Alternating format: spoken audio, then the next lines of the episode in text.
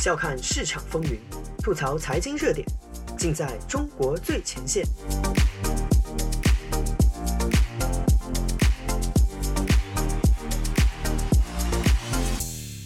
欢迎收听自由亚洲电台，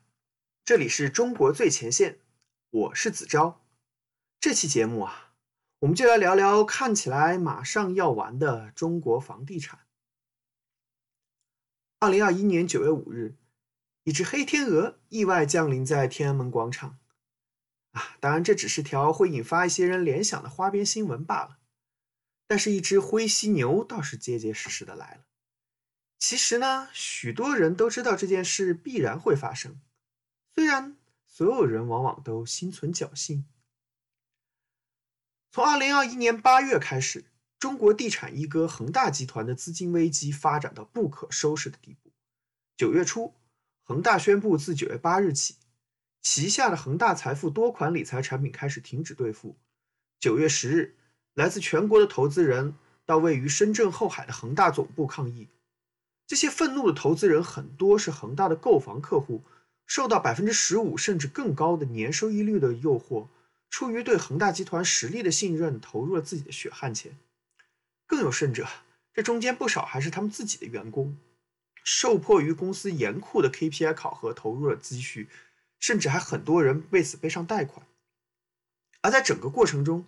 其一还刚刚上过中共党庆观礼台的许老板，还有他身边的高管们，充分学习发扬了让领导先走的共产党员精神，用普通投资者的钱提前兑付了自己投入的资金，更是引发了全社会的愤怒。其实啊，恒大财富欠投资人的总债务虽然高达四百亿，但这在整个恒大地产的债务中只是冰山一角。恒大的负债高达一点九七万亿元人民币，约合三千亿美元，相当于南非的 GDP。这其中三分之一是各类有息贷款，三分之二则是各类在建项目，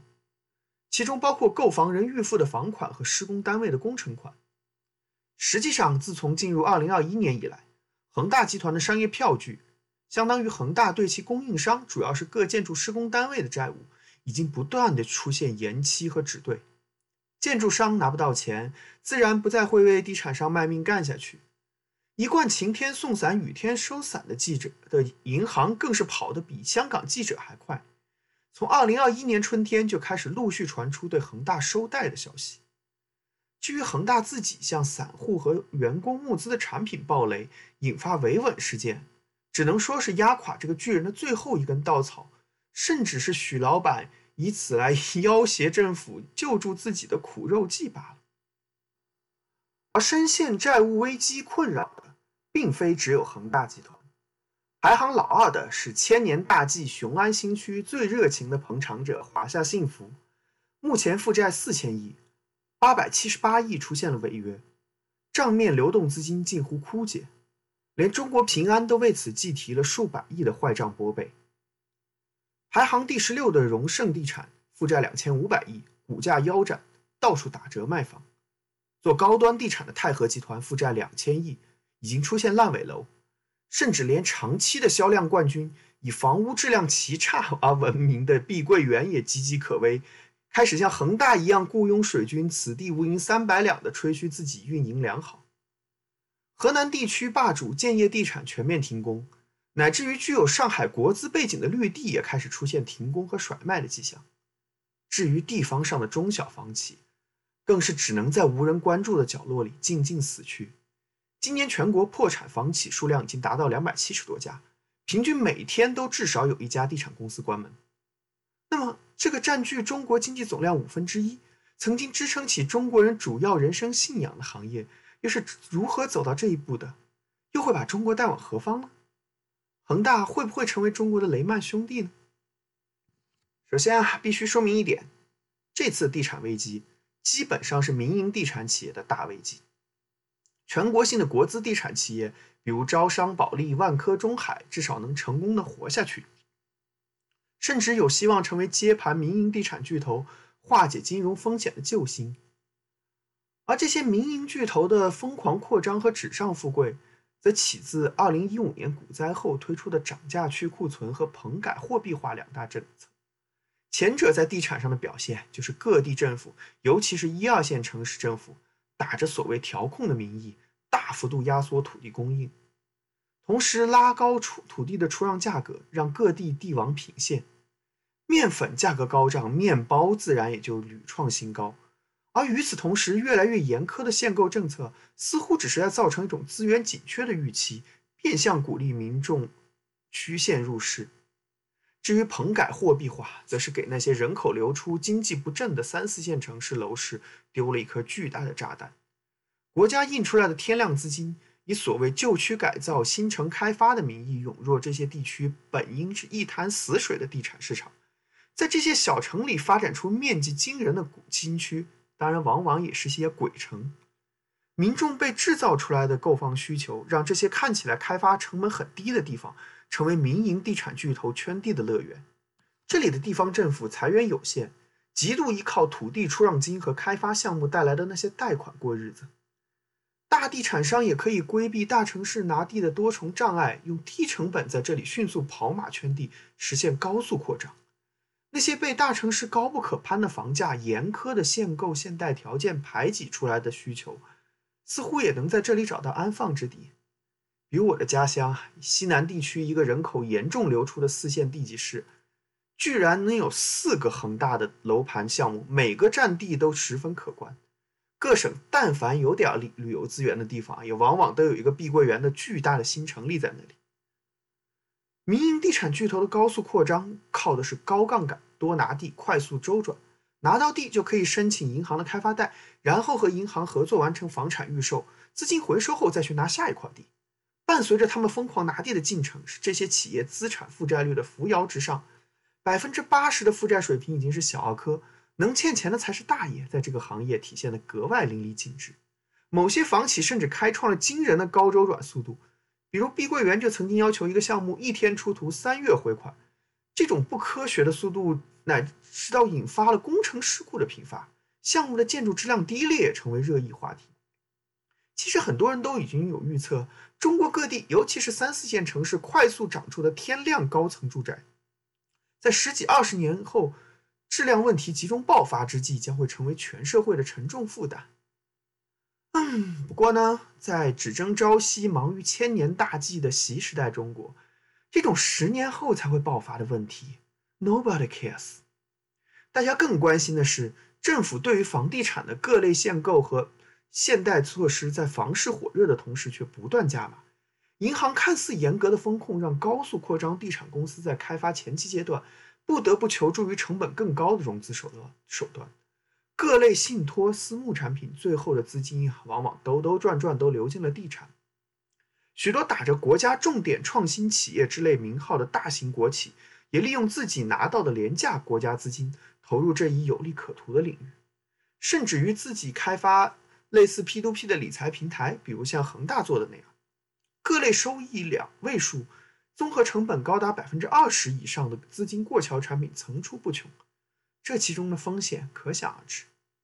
这里面的各类通道费用、融资顾问费，可以说养活了北上广深几十万各类金融民工。其实我自己曾经也是其中的一员。后面呢，还有银行的开发贷、地产商向建筑商开的商业汇票，乃至于这其中存在各类政府利益输送，最后呢，都汇总集中到了购房者身上。而购房者之所以愿意作为最后的接盘韭菜加入这场游戏，那当然也是建立在房价永远涨的预期之上了。毕竟在这种预期下，面对超发的货币，房贷是普通人仅有的能拿到大笔廉价资金，从而对冲通胀影响的渠道。实际上啊，普通购房者自己作为食物链的下游，也在发展自己的金融游戏。比如鼎鼎大名的水库论坛大佬欧某，就领着自己的大群粉丝，公开教大家如何报假。收入制作假的申请材料，在全国范围内贷款扫楼，乃至于今年被查处的深房里，开发出了股份制炒楼的模式等等。房地产的多年盛世呢，带来的一个巨大利益集团，在这个即将迎来所谓全面斗争的当下，你说总加速是新一轮的矛头可能不指向他们吗？用财经视角剖析热点中的深层逻辑，嬉笑怒骂间。把握喧嚣下的中国脉动，内容相当靠谱，形式绝不严肃。当然啦，任何一个在中国有过最初段炒房经验的人，都已经习惯了各种眼花缭乱的调控。比如啊，我很多深圳的朋友都有过离婚换房票的光辉历史。这不会又是一次阶段性的调控吧？毕竟，就算是风口浪尖的恒大，也已经大到足以成为大而不能倒的地步。它的债务牵涉一百七十多家金融机构，包括许多家银行，其中呢还有不少是境外机构。一旦出现违约，甚至会影响到外汇的稳定。它的商业汇票给建筑行业带来的冲击，会在这个农民工聚集的行业里爆出多大的维稳炸弹？各级政府机关自然心里有数。更不要说烂尾楼对普通百姓财务和心理的双重暴击。虽然恒大许老板已经转移了香港公司的法人，表明他可能已经被限制出境，各种恒大暴预备破产清算的消息也每天都有新版本。但见大家其实最后都对恒大被国资接盘充满了信心。不过，野村证券中国首席经济学家陆挺最近的一份报告却给了心怀期待的投资者最严厉的警告。他认为这次不一样，中国已将遏制房地产泡沫上升到国家战略的层面，直接出手干预了房地产的信贷供给，却几乎没有撤回相关高压举措的回旋空间。市场应该准备好迎接比预期严重的多的经济放缓、更多贷款和债券违约以及潜在的股市动荡。他类比1970年代的美联储主席沃尔克采取断然措施实行货币紧缩，造成美国经济的大幅衰退，但亦为20世纪最后20年美国的长期发展奠定了基础。总加速师雄才大略定于一尊，大概可能真的愿意为了实实现包括减少对外国高科技产品依赖。提高出生率、缓解财富不平等等等长期目标，而牺牲一部分经济增长的稳定性，解决出生率迅速下降和财富不平等加剧的问题。这份报告其实提示出了一个问题：